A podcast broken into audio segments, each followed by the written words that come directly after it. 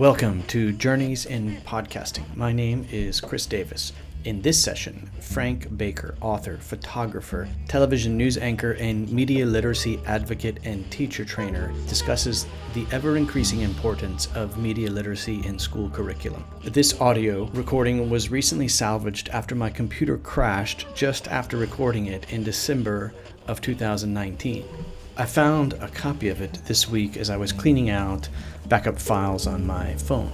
When it was recorded, the world was not yet in full pandemic. In fact, we had just heard of something happening in Wuhan. Media moves fast, and students in schools are in a very different place. However, Frank's ideas are even more relevant after quarantines and online learning. Teachers and students have never been more capable in producing digital content and more in need of skills to decode a digital media world that has become even more pervasive in our lives. So here it is the Lost podcast episode of Frank Baker. First of all, Chris, thank you for having me. The short story is I grew up in, in South Carolina. Um, I went away to college at the University of Georgia, came back and worked in television news. And I was a news producer for nine years at five TV stations. The last stop was Orlando, Florida, where I left television news and joined the public school system.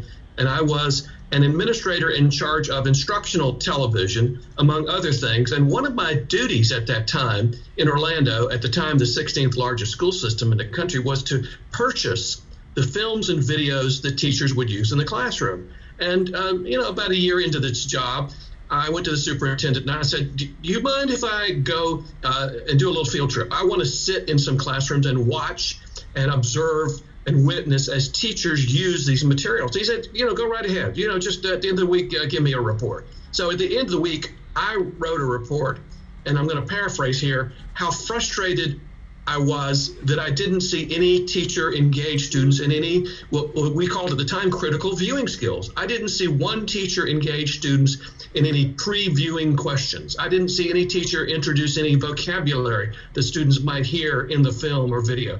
I didn't see one teacher use any uh, post viewing questions, asking for understanding. So I began investigating critical viewing skills as a small part of something larger called media literacy.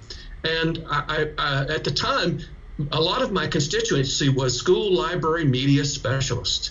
I would do workshops in their libraries. I would scan their bookshelves looking for books about media. I knew the librarian was basically in charge of books, but they also had this shelf of videotapes. And, you know, my goal was to raise their awareness of how important critical thinking about media is. And this was the days right before the internet inter- uh, and computers entered the classroom. And of course, when that happened, um, the explosion of information literacy uh, came to the forefront, and the school library media specialists found themselves at the forefront of teaching students how to be better critical thinkers about what they're doing online. You know, one of the stories that I, I like to tell is that uh, 21 years ago, Alan November wrote a, a very impressive article called Teaching Zach. I think it was Teaching Zach to Read, it might be Teaching Zach to Think. But in the story, November tells the story of Zach, a student who had submitted a paper, and his paper um, concluded that the Holocaust never happened. And the teacher said, Zach, you know, where did you get your information? And Zach said, I got it from this professor's website. And he cites the professor and the URL for this Northwestern professor. And uh, among other things, Alan November says, take a look at the URL of the paper that this professor wrote alleging that the Holocaust never happened. And in that URL is the tilde symbol. And the tilde symbol in a URL indicates a personal website. Uh-huh. And here it is, 21 years later, and where most young people get their information online, how many of them ever start by looking at the URL? And I'm finding that this, this is the case. We, we aren't teaching students how to properly uh, read a website. So I'm fascinated by some new research out of Stanford uh, the Stanford History Education Group, which revealed a lot of weaknesses in what today's young people are getting from social media and YouTube and other sources. And one of their recommendations is called lateral reading. And uh, so I'm talking to school librarians today and asking them how many of you all have heard of lateral reading? And, and no hands come up. They aren't aware of this strategy, which basically recommends that all of us, not just students, all of us, when we get to a website, yeah, we go to the URL at the top, but open a second tab. And in that second tab, the goal is to research the source of the first tab. So, too many of us start at the top of a website and we read horizontally down the page. And so, we've got to rethink the way we are teaching uh, the internet. Uh, but of course, uh, my journey didn't start with, with the internet. Um, I, I, worked in television news, so I was really fascinated by how we tell stories. How do we package a story in, in 90 seconds or less for, for television news? I was a news producer, so uh, among other things, I was in charge of orchestrating, if you will, um, that 30 minute newscast. You know, what's going to go into it, what's not going to go into it uh, what sound bites am I going to edit from a presidential news conference? What is it that I want my audience to know and be uh, uh, comfortable with? And so I have followed journalism uh, for years. Uh, I have followed the news for years. So, so I, I, worked in, in television news. I worked at the public education system. Uh, I left Orlando, Florida after 11 years. Uh, returned to South Carolina, where I worked for a short stint at public television and when they laid me off, I decided to become an education consultant. While at public television, I went to my bosses and I said, What are the curriculum conferences that um, South Carolina Public Television attends? He said, Well, we don't really go to any education conferences. And I said, If you'd allow me uh, some money in the budget, I'd like to go and present not only the math programs that public television offers, but I'd also like to do some media literacy for those math educators. And they said yes. And so I started uh, 20 years ago going to education conferences, the English, the math, the social studies, the science, the arts conference, any place I could go. I wanted to make that media literacy connection. I mentioned the math conference, and I, and I did a session where I was really pleased that so many math educators came and sat in this session. The, the, session was called Math in the Media. And I said, you know, in, in, your textbook, you probably you might study sports statistics or something like that. I said, what about the, the television ratings? Every one of your students watches television. And I said to these math teachers, do you know what a TV rating is? Nobody raised their hands. They had not been made aware that television ratings and shares are percentages. They didn't know how the numbers were generated. They didn't know how the numbers were used. Um, and that was my goal in that session was to provide them not only with the background, but how to incorporate ratings and shares uh, into a math classroom, which I think makes learning math uh, a little bit more interesting. I mean, I'm remembering my own education. And you know math in many ways is so distant to students because it, it, never makes a connection to their own lives. And so as a media educator i've come to that point where i look at the news the current events and popular culture and i try to make the connection to media uh, literacy. You know we're recording this call the day after the impeachment of donald trump.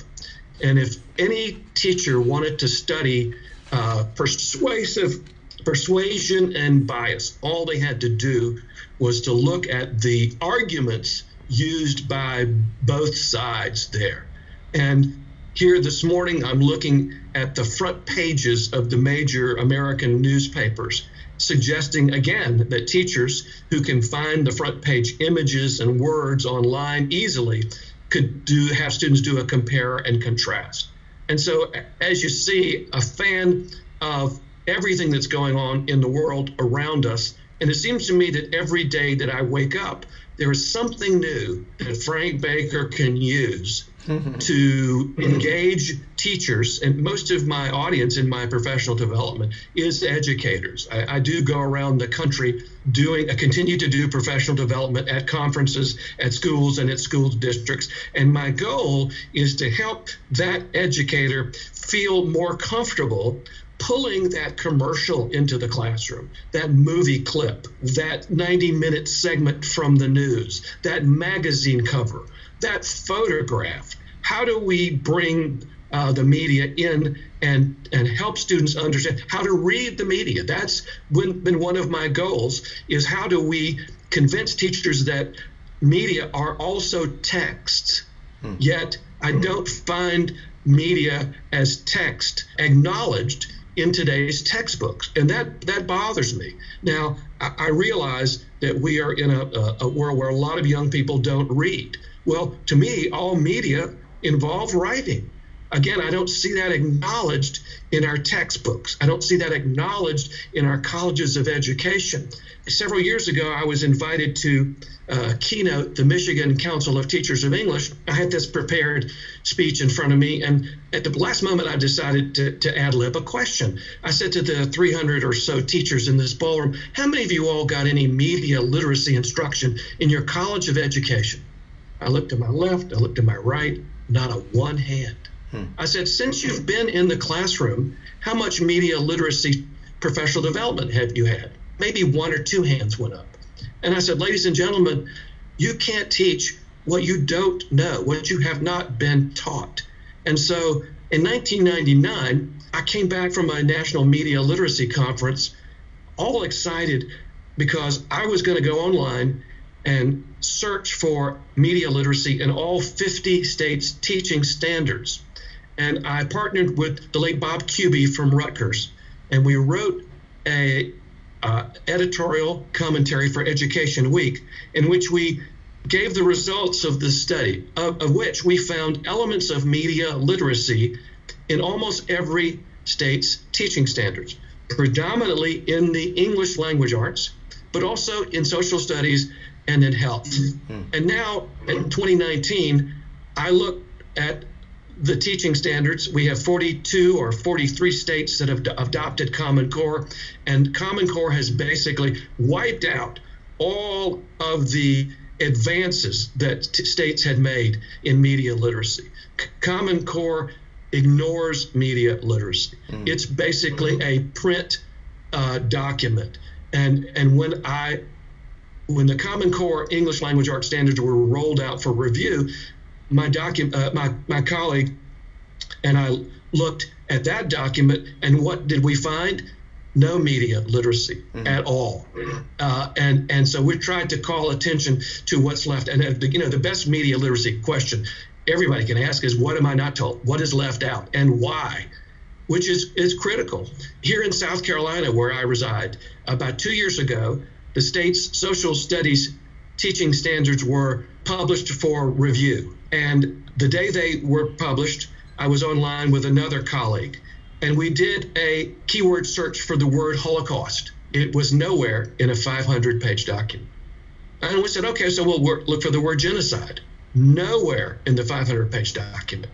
We were appalled.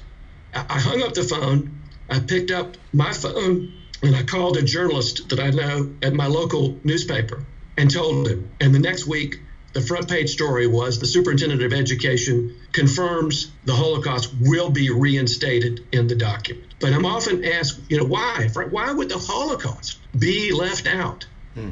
And I don't know the answer, but I can suspect that perhaps the folks who represent Holocaust education in my own state were not seated at the table. Maybe the same thing with Common Core. The people who represent media literacy and understand its importance in a 21st century world were not seated at the table. And if you're not at the table, then your views are not going to be heard and considered. So here in South Carolina, I've been successful in getting my local state lawmaker to introduce a what I call a model media literacy bill which would require the State Department of Education to ensure that all students in every discipline get some media literacy instruction. Mm-hmm. Now, that's a huge ask, a huge task. Uh, I don't know how far it's going to go this year, uh, but I'm not the first. There is a nationwide movement uh, started by a group called Media Literacy Now mm-hmm. that's been working with uh, like minded people in states and in fact, the state of Washington was the first to have passed media literacy legislation, and other states have done the same thing. Some of this legislation does not really have the kind of muscle that I would like to see happen. You know, my experience is something happens that we call attention to bullying or plagiarism or uh, or uh, uh, alg- algorithmic literacy that we think students need to know today well by the time that gets to the education community and maybe they write a teaching standard to address it it'll be two years down the road and you and i'll be talking about something else and that's really unfortunate. Is the system broken? God, yes, absolutely. so that's my take. This is excellent because you just kind of bracketed a lot of terms I'd like to go into in a little bit more detail. I love your experience with ethnography. Like, if you want to work with schools, teaching and learning is a social cultural phenomenon. You have to go in and actually see what's happening and spend time in those spaces. And I don't think there's another way to go about that. Oh, and I think a lot of, in a lot of cases, uh, Chris, the, the folks in the tall tower, State Department of Education folks, they're so removed from what happens in the classroom. You know, they're they're they're they're they're making decisions not based on experience. One of my examples is we're banning cell phones in schools. Mm. I, I go, why? You know, I understand why. These are people afraid of what young people are going to do. You know what my answer is? why don't we invite those same young people to sit down at the table and help write the policy? Mm. Let's engage them. Uh, you know, we don't do that. We, we're going to, the adults are going to make the rules and we're going to impose them on the young people. And in, in a lot of ways in 2019, education has no connection to young people's lives, young people's culture, and young people's experiences. So you also mentioned basically what Sasha Cohen Baron was talking about in his recent talk, where he's uh, speaking against Zuckerberg's speech, where he talks about Facebook's almost conspiratorial tone about political advertisement and how uh, things like the Holocaust, if you Google it, you get some crazy denial stuff in there as well. And you know he's questioning Google like, why is that happening? This is social fact that these things happened, and yet you're allowing people to publish and disseminate information that, that goes against that. Let me let's start with a question that I was kind of dying to ask you, and that was in your book Media Literacy, Media Literacy for the K 12 classroom, and I believe you just come up with a, a second edition recently. You begin talking about photography before other forms of media. Two images you start with Migrant Mother from Dorothy Lange and an Ansel Adams photograph taken from Manzanar. I know a bit about history of photography, and before Lange, I know that uh, Lewis Hine had pioneered photography as an educational medium with his students and proved that photographs could be catalysts for social change by documenting child labor. Adams' photograph from Manzanar, on the other hand, is more elusive.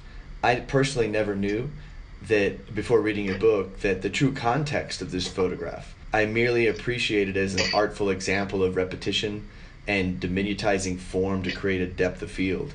The dramatic light play and the classic thirds arrangement. It, it's a perfect photograph. But then it hit me that Roland Barthes writes about something called punctum and studium. And punctum is the emotional impact that a photo has. While I had I was hit by the punctum, I definitely lacked the studium, which is the socio-cultural context my question to you is why start with photography? And maybe I can load this question a little bit more is why is photography so powerful and relevant after 195 years? Our students today live in a, a visual world. Uh, most of them already carry with them a device, a mobile phone, in which they take pictures, shoot video, upload, to uh, any number of social media websites. So they are proficient in the uh, the taking of pictures. They're not necessarily proficient at reading those pictures, mm-hmm. and that's where I think um, a lot of education falls to the wayside. Uh, uh so by I- including the migrant mother photo in my book and uh, the Ansel Adams uh, photo in my book, I'm really saying that a, a photo is more than what you see. And it's, I think, incumbent upon teachers who use uh, images in the classroom, whether they're in a textbook or in some other medium, to explore the story behind the picture. I show the migrant mother photograph and ask how many in my audience know the name of the photographer. How many of them know that Dorothea Lange was part of a group of other photographers hired during the Roosevelt administration? Here, here, FDR was trying to get the New Deal passed.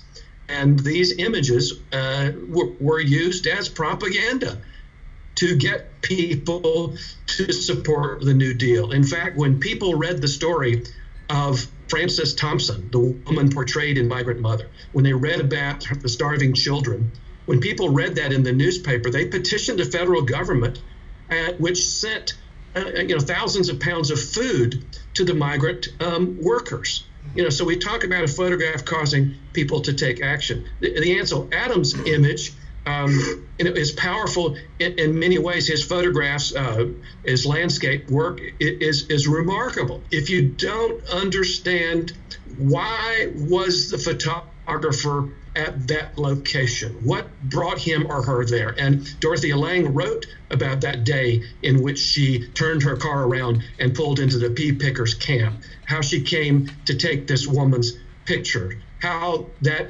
migrant mother photo has become iconic and is even used today in the news uh, when we talk about recession or de- depression. Mm-hmm. Um, we see these images repeated over and over again, but how often do we take the time to explore the, the stories behind them? And there's a, a, new series of books that, if you don't mind, I, would like to mention here, mm-hmm. and it's um, uh, it's called Captured History and they are published by Capstone Press. I have to tell you, one of my first book was published by Capstone Press, so I was extremely impressed to see a series of books, each dedicated to an iconic image in history.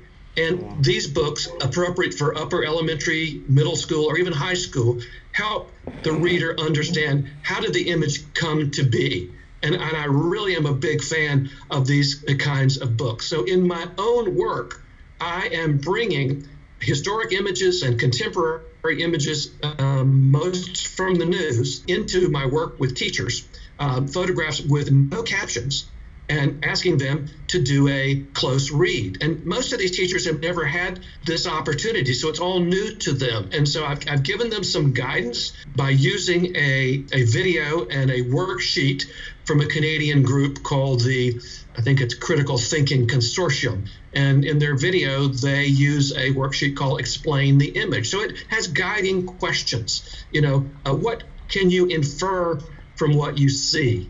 Mm. And I, I, I think, you know, having teachers become comfortable taking an image from the news and using it with students is extremely important because it's just vital. I, am a relatively new photographer, about five or six years. Before I was into photography, I could not tell you what rule of thirds means, but today I do include rule of thirds in my own work. And for those who don't know the rule of thirds, I'll just give you an example. I would go to the beach and get up and shoot the sunrise coming up over the ocean, and I would put the sun in the middle of my viewfinder. I thought it looks beautiful. Well, the rule of thirds, so imagine a tic tac toe board uh, superimposed over your image. Uh, the rule of thirds says a more aesthetically pleasing image moves the, the subject, the primary subject, to one of the crosshairs in that tic-tac-toe board. So if I move the sun now to the upper left-hand corner, the upper right-hand, lower left, lower right, it becomes more aesthetically pleasing. So how can I teach this? Well, every magazine publisher uses the rule of thirds. Every album cover uses the rule of thirds. A magazine advertisements use the rule of thirds. Most photographers and cinematographers know the rule of thirds. And so even my Canon camera uh, has a rule of thirds grid that I can put into my viewfinder.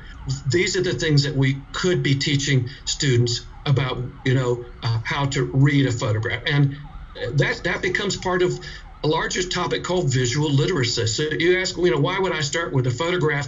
It's the same reason that if a teacher invites me into a classroom to teach students about film, I'm not going to bring the film in on day one. I'm going to bring in a film still and say, let's take a look at what's in this picture.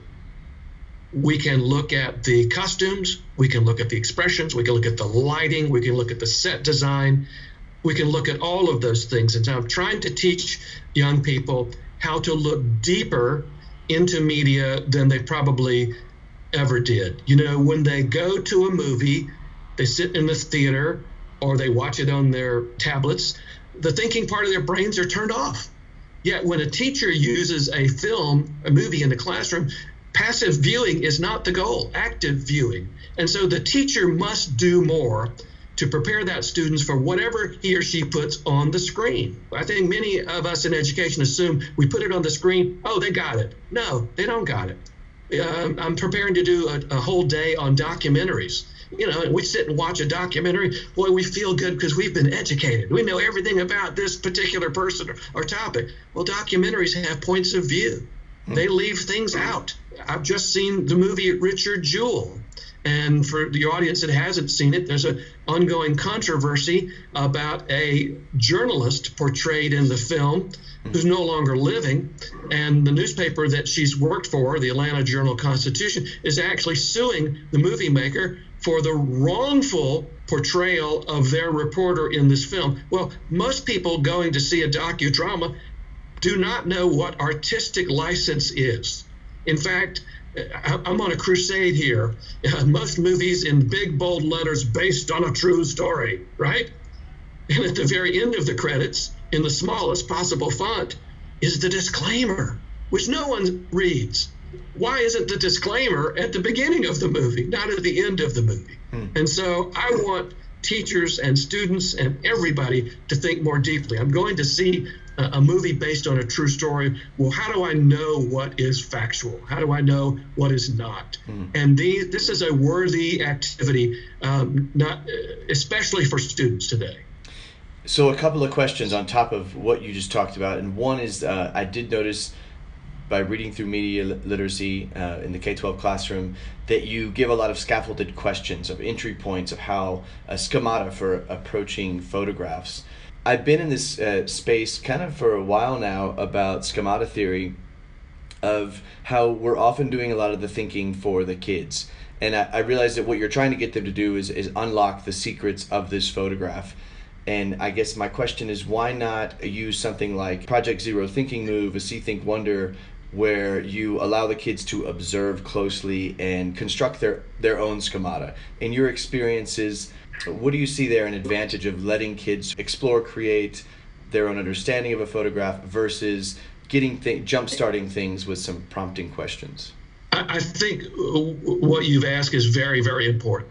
Mm-hmm. We can certainly start by asking students, What do you see? Mm-hmm. What is your experience? Unfortunately, a lot of students don't know how to observe.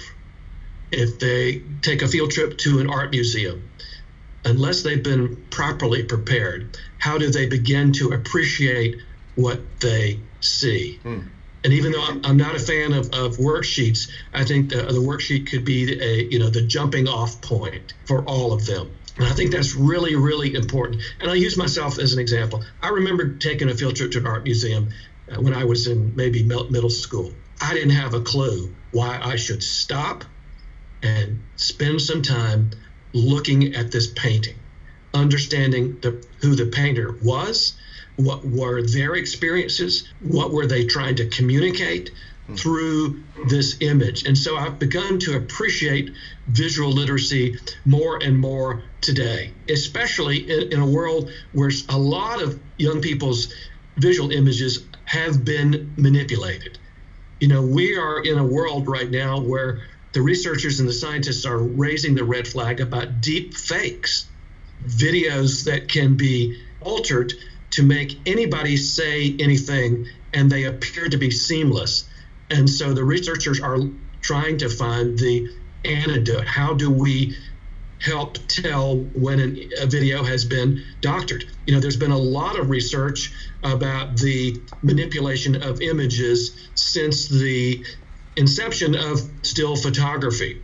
And then, of course, we have Photoshop, right? And, and endlessly, young people have access in certain schools to digital manipulation tools. That's good. Uh, but that can also be bad. And we've seen bad examples of Photoshop you know, my experience is visual literacy is very strong K to five or K to six, but beyond sixth grade, you get to middle school and high school, and I think visual literacy in many ways uh, drops off of their radar screen. Now, it might be in a textbook, but I'm advocating for the visual literacy in your everyday world. That magazine cover.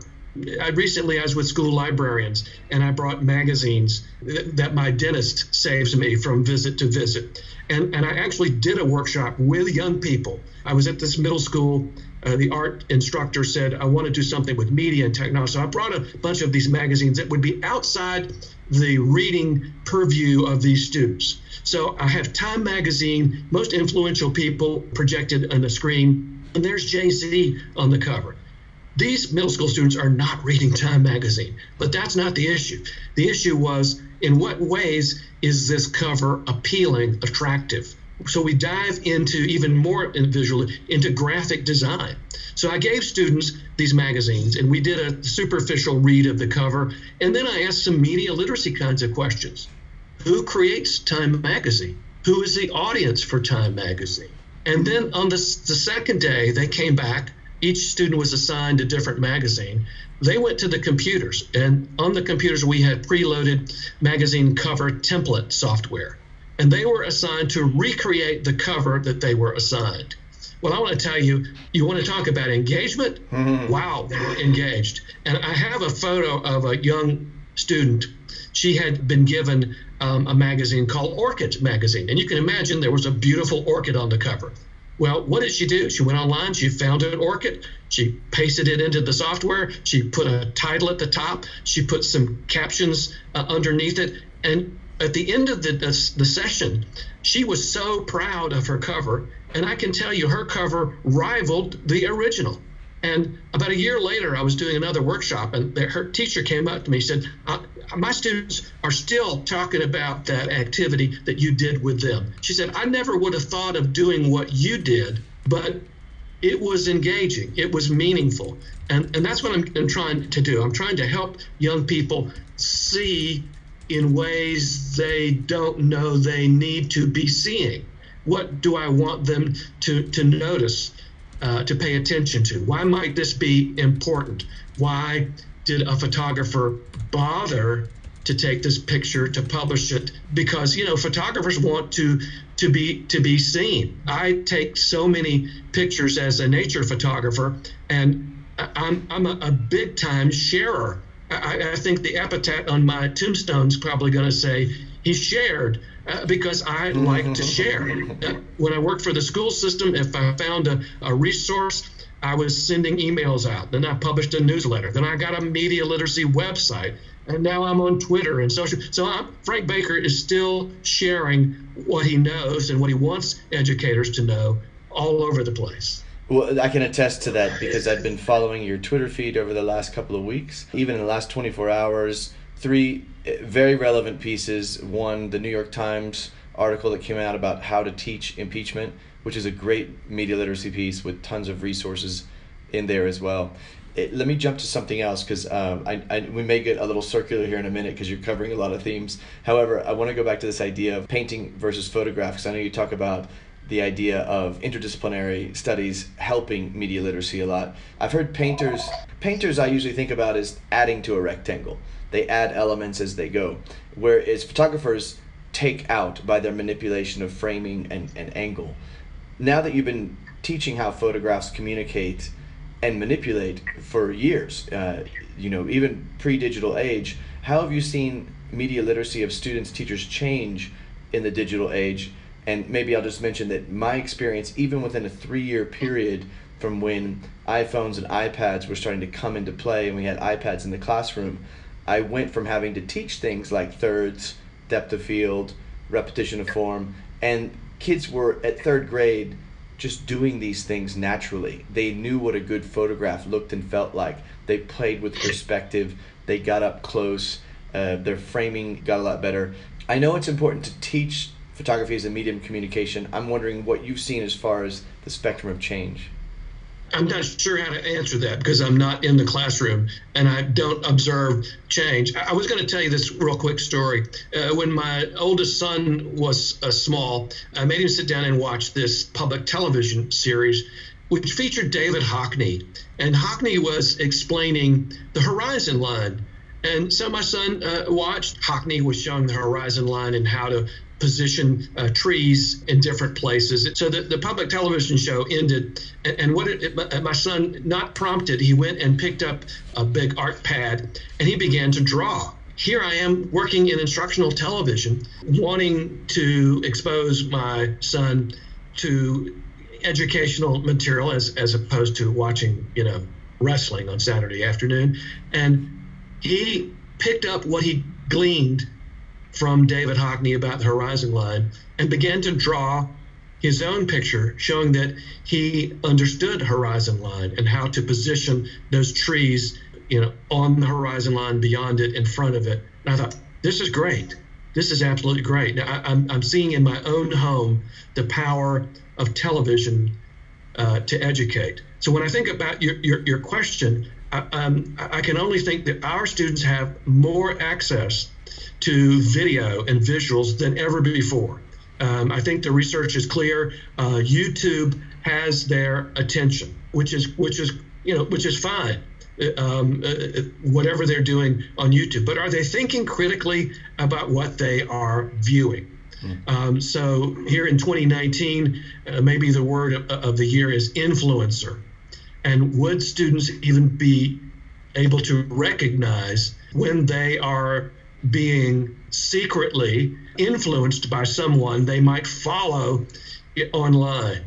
Um, I think there was a, a recent story about a young man who promotes and advocates for toys. And I think uh, the Federal Trade Commission or somebody slapped him because he didn't reveal that he's been hired by these toy companies to do what he he does. I, I, so I, I as, as much exposure as young people have and access to new media and technology, I don't think they are asking the critical thinking questions. And in my work with librarians lately, uh, they are aware of what I call the, the fake news infographic, that infographic that says, you know, check the source and, it, you know, all these. I say to the librarians, why don't you print out that infographic and put it next to every computer in the school? so that when students go to that computer to do what they do, they see these questions because they're not thinking about the things that they are exposed to, whether it be online, whether it be on the internet, uh, whatever, whatever it happens to be. And I think um, on television, uh, we're recording this around the holiday time of year. I'm always writing about TV toy commercials and how they influence kids. And I think uh, today the toy manufacturers, and many of them have moved away from broadcasting on Saturday morning to putting their toy ads in popular videos for young people. So before you you can see your video, you've got to surf or, or be served uh, some ad by some company. You don't have your guard up as you normally would yeah. as you approach a normal advertisement. I, I think I was very lucky, and like when I was in third grade, we had a media literacy workshop. It was maybe half a day thing, and a specialist came in. They showed a video, and they t- they had made a mock commercial for a toy car, and it had all this music and excitement and emotion to it. And then they took each part of the media using you know what we would call screenshots, uh, the music, and they they isolated each element. So by the time you like saw the, the toy car just rolling down the street kind of sadly with no music and kids screaming, you were really able to realize how much manipulation was going on and how nothing is to be trusted in the advertising world. that you know they're always trying to get in your head in a certain form. You're using a really good example, uh, Chris, because in my own work, I'm using a similar commercial from a 1990s HBO special called "Buy Me That." Mm. Buy Me That was a collaboration of HBO and Consumer Reports for Kids. And in the very first episode, uh, the host says, Can you really believe those toys? Can you really trust them? And he introduces a toy called Typhoon 2. And we watch Typhoon 2 as it hits land and it and it comes off this cliff and it hits the water and then we cut to a shot of Typhoon 2 from underwater. And the producer of, of, of Buy Me That said, Well, we gave the toy, Typhoon 2, to some kids to take outside and test it. Well, the kids tested and the toy fails miserably.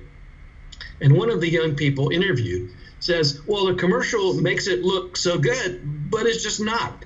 And I've been using that since the 90s mm. with teachers and with students to say most products produced today and advertised today are designed to look better than they really are. Mm. And I wrote a lesson plan for that toy commercial that, that segment from Buy Me That. I uploaded the segment to YouTube, I, and I encourage teachers to use it. And basically, it's you know how do we deconstruct a commercial? They go by so quickly in 30 seconds. What do we want students to know?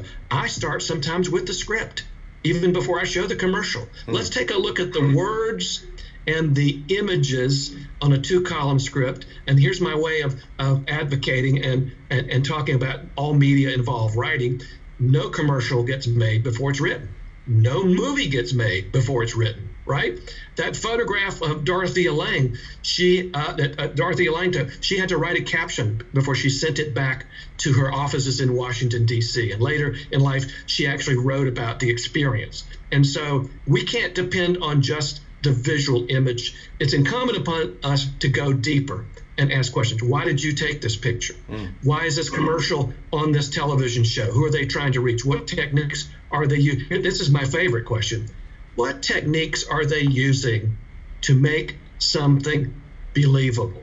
And here we are in 2019. On my television set, I'm being bombarded by commercials for aspiring presidential candidates. And I'm saying to teachers, you see them. Uh, you can grab them off of YouTube. These are wonderful media text to use with your with your students, but only if you know how to use it. Mm-hmm. And that's where I come into play to hold teachers' hands, to you know show them a commercial, give them some guidance, uh, maybe even give them a worksheet which talks about symbolism mm-hmm. and music and color, expressions, things that they may not know they need to pay attention to, that their students need to pay attention to because the people creating the political campaign commercial are probably the same people creating the Tide commercial or the Honda commercial, right? These are advertising executives. Uh, in my book on media and politics, I wrote about uh, the White House having an Office of Communications, right? Uh, they orchestrate everything for the camera. Are you uh, able to hear me okay? Uh oh. Hmm.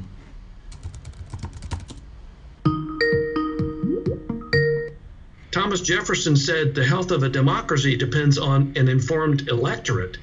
And I'm sitting here uh, fearful that a lot of people are misinformed, ill informed, you know, are watching, paying attention to, listening to sources that are not credible, uh, believing those and then passing on misinformation. I heard somebody say that the problem is is not fake news; it's the repetition of the fake news. No, I just having that same conversation yesterday, talking about algorithms and how algorithms are basically operating on principles of our cognitive biases that have been there for a long time. The more you repeat something, the more likely we are to find some kind of affinity with that thing, no matter how negative yeah. it is. So President, and, I, uh, and who knew that? But Adolf Hitler and Joseph Goebbels, Goebbels, right? So I, I also think and that Donald Trump. You're in this space.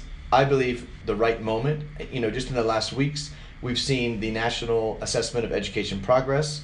The, and the PISA, the Program for Student International Assessment, have both published reports indicating that U.S. students are not improving or behind or, or you know getting worse in their reading and writing literacy compared to similar countries. This to me is the product of No Child Left Behind and Race to the Top.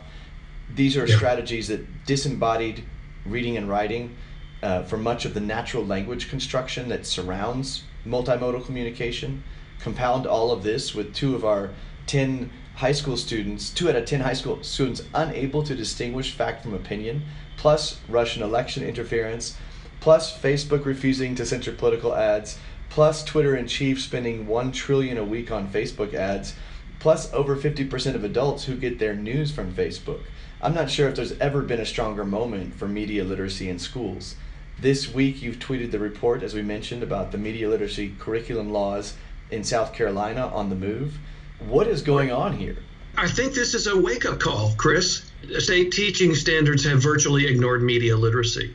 Yet, a number of national groups have recognized media literacy and recommended them. Among them, the Partnership for 21st Century Skills, the National Board of Professional Teaching Standards, the National Council of Social Studies, uh, the National Council uh, of Teachers of English, um, the Horizon K 12 report, Future Work Skills 2020. What bothers me is I think many in the education community are not paying attention. Uh, we took techniques of persuasion out of standards in favor of argument. I'm not opposed to students learning how to decipher and recognize argument, but propaganda techniques are increasingly important. You know, propaganda is primarily mentioned in, in social studies in World War One and World War Two. And then we don't touch propaganda for the rest of the school year. Yeah, you and I can both look around and see propaganda techniques used every day. My colleague, Renee Hobbs, has created, and I'll just tell you her story. She went to the Holocaust Museum in Washington, D.C. She walked through their propaganda exhibit. She said, Wow, this is really great. Except you didn't address any contemporary propaganda. And so she created a crowd sharing website called Mind Over Media, analyzing contemporary propaganda, in which she invites contributions. And I have to admit, I have contributed one or more. I'll give you an example. We all know about the Gulf oil spill and the disaster that happened in the Gulf oil, right? Mm. A month or two later, BP comes out with a commercial of one of their executives standing on the beach, and everything is great here on the Gulf. Y'all come on down, and we show egret flying over the marsh and people eating seafood. You know, everything's fine. Everything's not fine. That's propaganda. And uh, the vice president of communications for BP writes an opinion piece uh, on Slate or Salon, I can't remember which, mm-hmm. and saying everything is great at the Gulf. No, everything's not great on the Gulf. Go down there and talk to shrimpers. Go down there and talk to fishermen. Go down and talk to people who make their livelihood there. It's not great. And so you've got to have that healthy skepticism. You know, sometimes in, in my audiences, I call my classes my bullshit classes, right? Uh, a dentist says, four out of five dentists recommend blank toothpaste. Uh, bullshit. Come on now, people. Think about it. You know, a study comes out. Is it a reliable study? Do you know how to read the study to see if the information is accurate. You know, just because it says a study doesn't mean it's um, it, it's reliable, right? And so, speaking to librarians recently, I said in 2018, Dictionary.com came out with their word of the year, uh, disinformation, right? Well, in 2019, Frank Baker, who doesn't have the reach of Dictionary.com, Frank Baker said the word of the year is verification. How many people are verifying what they read and they consume. They just take it with a grain of salt and they run with it. And that's dangerous. You know, it's kind of like running that red light. Well, nobody will, maybe nobody will hit me. And maybe the police won't see me, right? I'm going to run that red light and I'm going to take a risk. Well, too many people are taking risks today and they are not verifying the information that they consume, including our students. And that's my red flag. If we don't wake up and strengthen teaching standards, if we don't provide teachers with quality, relevant professional development, if we don't have excellent library media specialists qualified, if we don't have texts for students to read that address media and media issues and media creation. Mm. Very important that students not only analyze media, but have opportunities to make media as well. And no. this is a concern that's a theme that I'm, I'm kind of hearing cycling through, and I, I know you're a constructivist, but for example, you mentioned the Holocaust, and you know the purposes of decoding the Holocaust is not to fetishize the artifact and just to understand the art that happened. Is to think about where is that present in today's world, and how do we prevent those kind of things from happening. It's about that constructive action that will will take from there. You know, Neil Postman, I'm sure you're familiar with he asked the question what do you plan to do about you know this crisis happening in Syria or this crisis happening in another potentially catastrophic part of the world? And he said, let me answer that for you. Absolutely nothing. Because the news and the media is coming at you so quickly, you may be decoding it, but you're not decoding it in any kind of constructivist way.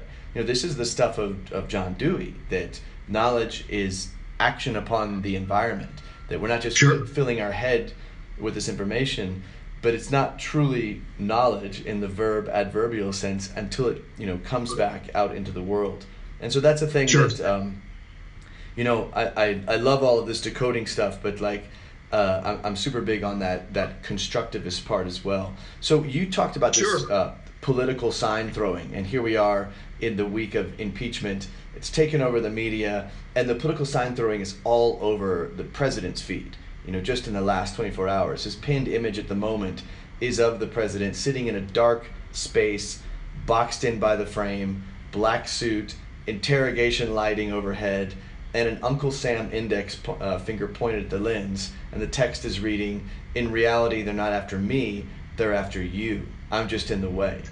Then the New York Times, you know, we mentioned just published this survey of teachers of how they're approaching this historical moment. And your book spends a lot of time talking about political ads emotional manipulation. What are your recommendations against these dark arts of political ad manipulation? Um, how would you recommend teachers and students approach this material? Because it, it is completely loaded with media literacy elements of symbolism, of emotional hooks, of narrative. Uh, you, are absolutely right. And, and rather than uh, go into my long history of how important it is to analyze political ads, I would urge everybody to go to my website, Media Literacy Clearinghouse, mm-hmm. which is my URL is my name, frankwbaker.com, and look at the link on the role of media in politics. What I'm doing lately is pulling back the curtain even further. That teachers can go online to the FCC's website and they can enter the call letters of their local television station and download the actual contract of each presidential candidate and find out how much the candidate paid for a 30 second ad. So, for example, in South Carolina, this was in July, Jim uh, Tom Steyer paid $35 for a 30 second ad in the 11 o'clock news. Why was it so cheap? In the Wheel of Fortune, he paid $500. Why was so? Why did it cost so much? Mm. Most teachers don't know that the rules of political campaign advertising say a television station must charge a legitimate candidate the going rate. They cannot artificially raise the rate during the election season, right? But a super PAC buying the same 30 seconds in the same Wheel of Fortune might pay $5,000. And so my question is for students and teachers, who benefits when political candidates buy time on television? And you, we could explore this. How do you define the word benefit? But increasingly, it is the television stations and their owners who are raking in millions of dollars during the, this political campaign season. And students ought to be exploring things of that nature. In my own work, uh, recently with social studies teachers, I had them draw the name of a candidate out of a hat and then draw an issue out of a hat. And with the candidate's name and the issue, they had to write a 30 second commercial. How could they do that? Well, they had to know how a 30 second commercial is structured. I had to show them other commercials so they get an example, but they had to do their research.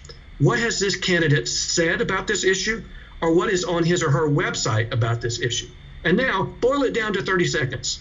What are you going to say in 30 seconds? And what are you going to put on the screen that's also going to be persuasive? Looking at a political campaign ad and deconstructing it is appropriate, but let's go even deeper.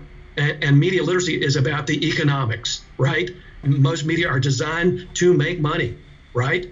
I, I teach how did the American Idol get on the air? Well, it had to pitch itself to advertisers who were trying to reach the same audience as American Idol. And when those advertisers sign on, then the American Idol gets on the air. And since American Idol's been on the air for years, it's become branded. So we have American Idol concerts and American Idol CDs. Uh, you get the idea. Mm. But students don't know. When I ask them what the purpose of television is, they say it's to entertain. And I go, no. The purpose of television is to bring eyeballs to advertisers. What's the purpose of the magazine on the, the grocery store shelf? It's to deliver you to the advertisers of that magazine. And that magazine wouldn't exist if it wasn't for the advertisers. So I'm saying to teachers, how many of you all ever take a field trip to the advertising agency? No, we never do that. Why don't we? That's where the creative vision is going. Okay? But no teacher takes students to the advertising agency and introduces them to the work of advertising. Yet advertising surrounds us, right? I say to teachers, have your students walk around school and make a list of all the advertisements at school. Have students, the moment they wake up in the morning until the moment they go to sleep at night, make a list of every ad they come in contact with. And think about that. You wake up this morning, you brush your teeth with a brand of toothpaste. You might uh, take a shower with a brand of soap. You might sit down the breakfast table and have a brand of oatmeal you get the idea. You get in the car, you get in the bus, you're going to pass billboards and signs everywhere. You get to school, and of course, there's no advertising at school. We don't allow that. Of course, there is. It's all over the place. And so, how does advertising get into our heads? How does it pull the emotional strings, right? These are the things that we can explore. Have students not only analyze that political campaign message, but create it as well. That's that's media literacy.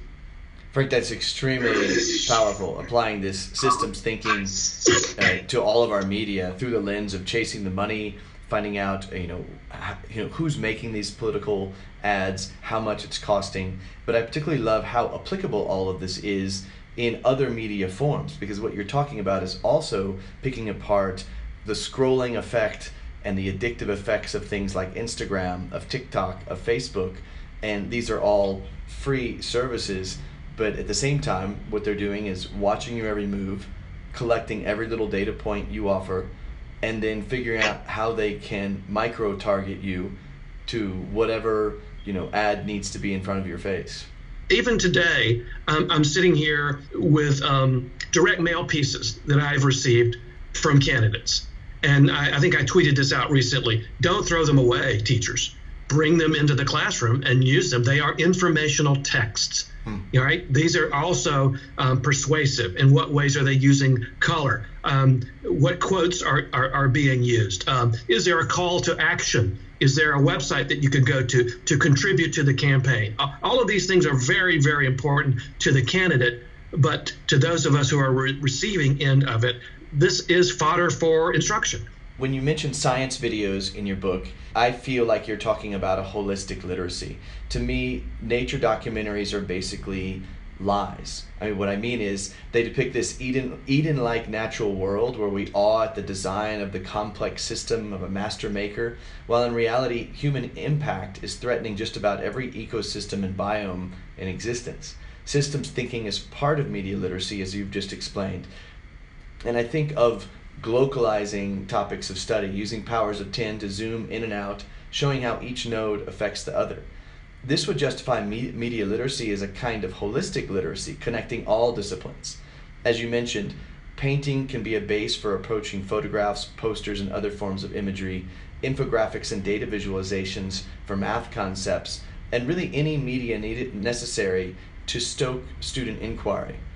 This all starts to sound like semiotics of a holistic literacy, studying the transfer of con- the construction of meaning. What would you like to see as your ultimate goal for media literacy? Would you like to see it as a sanctioned subject, or for it to be something like the cross cutting skills and practices in STEM standards that move from area of study to area of study? Something like what Dewey wrote about as the technologies. My goal would be to see media literacy incorporated throughout the disciplines. I, I know many school districts have a media literacy elective. That's great, but how many students take it, right? Uh, uh, in South Carolina, the State Department of Education here has already said, well, we're teaching media literacy. We don't need this new legislation. And they cite a computer and technology course, which I believe is taken by very few students. Yeah we need to realize when we say text, we're not just talking about words on a page. When we say the word literacy, we need to consider all of the literacies. The problem in education is we're still in the 1960s. We're still in a very print centric world when the visual medium has taken over the, the communication process, but the educational system has not kept up. I mentioned earlier, I went to that math conference, that science conference. You name a subject, I can tell you how media literacy could be incorporated. And, and what I've said in my readings is if you're an educator and you use images or video anywhere in instruction, then you need a strong dose of media literacy education. We've got to go deeper if we're going to be competitive uh, uh, with all the other students in, in all the other countries. We have to make media literacy a priority. And I don't think it, it is in 2019. You quoted the Horizon report as saying that the, the number one challenge for schools, I think this is a 2009 report, is a growing need for formal instruction in key new skills, including informational literacy, visual literacy, and technological literacy. Are all these just under the same blanket of media literacy?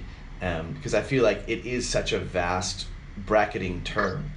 Would you like to see these things more separated and identified? Or should this just be something that is part of our idea of what literacy is?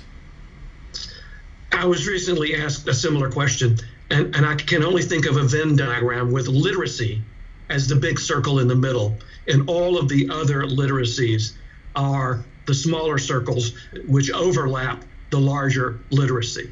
And if we were to show that diagram to educators and say, all right, so uh, we are all teaching students how to read and write, the, the big circle, but how many of us are teaching visual literacy, geographic literacy, media literacy, technology literacy, digital, and whose responsibility is that? I think in today's world, a lot of educators say, well, that, that, I'm not responsible for teaching that. That's somebody else's responsibility. No, that's everybody's responsibility. Mm. And not only inside the K 12 building, but outside the K 12 building. We need to make sure that parents and grandparents are also media literate. I, mean, I, saw a statistic that said something like the over 65 age group is the most susceptible to misinformation.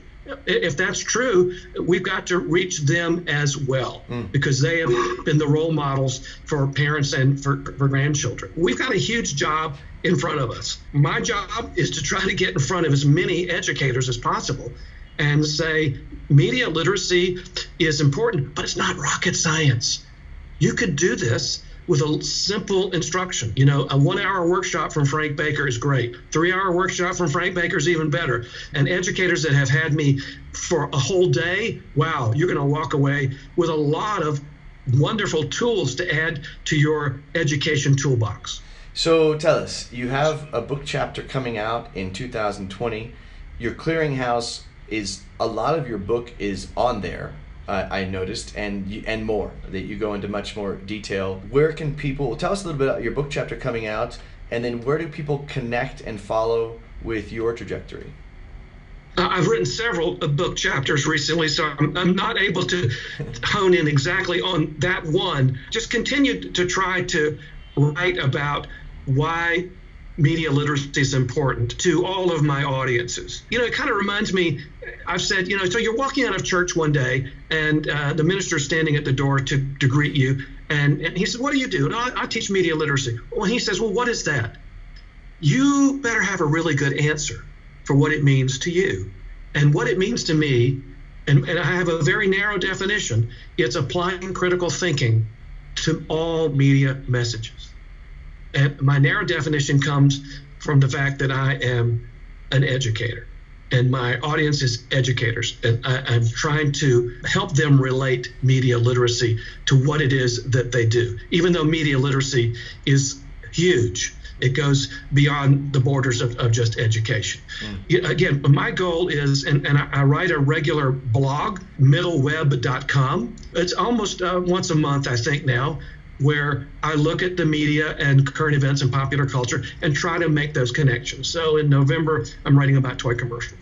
In January, I'll be writing about Super Bowl uh, marketing. Um, in February, I'll be talking about the movies because the Academy Awards are coming out. Mm. And that's it. I, I'm trying to look at our world and say, why is this here? Who's paying for it? What techniques are they using? How can I how can I bring this into the classroom and do a two minute a two minute media literacy lesson that will be meaningful. You talked about a third grade lesson in, in toy advertising that you remember even to this day that it was impactful? And I, I'll just relate rather quickly before I have to go. I had just finished doing a workshop in a high school classroom, and the bell rang, and these two young ladies were packing up their, their backpacks, and I heard one say to another, I'll never look at a commercial the same way again. And I thought, wow, that's great. It's good to hear that. Hmm. That goes with my idea that it, it doesn't have to be a, a class, that even modular study even library space, like wherever you can get it in, this is what kids are decoding most of their day. They are increasingly decoding a graphic, digital, video world around them. It only makes sense that we talk about how this communicates meaning at the same time. I noticed that you have worked with American School of Bombay. I work with international schools as well here in Bogota, Colombia. Yeah. I would love to see you keynoting, workshopping at many of the other schools in the network as well. Uh, thank you so much for um, spending the time. I know this is a giant topic. It's hard to even capture in 90 minutes, uh, but I think you gave us a really good start on, you know, what this is and and where to go from here. Chris, thank you. And to take some time for your naturalistic world, I just want to end with it. If you want to see uh, Frank Baker's photography work, that is definitely worth looking at, and you can start with the royal tern upside down. It's an amazing image. Uh, I think you've written a, an article about that as well. Um, for me, it was a beautiful thing of not just focusing on the artifact of the media piece, but a system thinking of the process and the iterations you went through and what you learned about the natural environment and royal tern behavior on your way to, to create that image. Um, thank you very much, and I would hope to be in touch in the future. Thank you, Chris. Have a great day. Great. Bye-bye. Podcast episodes will continue through the fall with a special concentration on schools moving forward through the pandemic. Find past episodes on Spotify, Apple, Google, or wherever you search for podcasts. Reach out to me on Twitter at Chris Davis Lens. If you like the podcast, follow, like, retweet, comment. Thanks for listening. Until next time.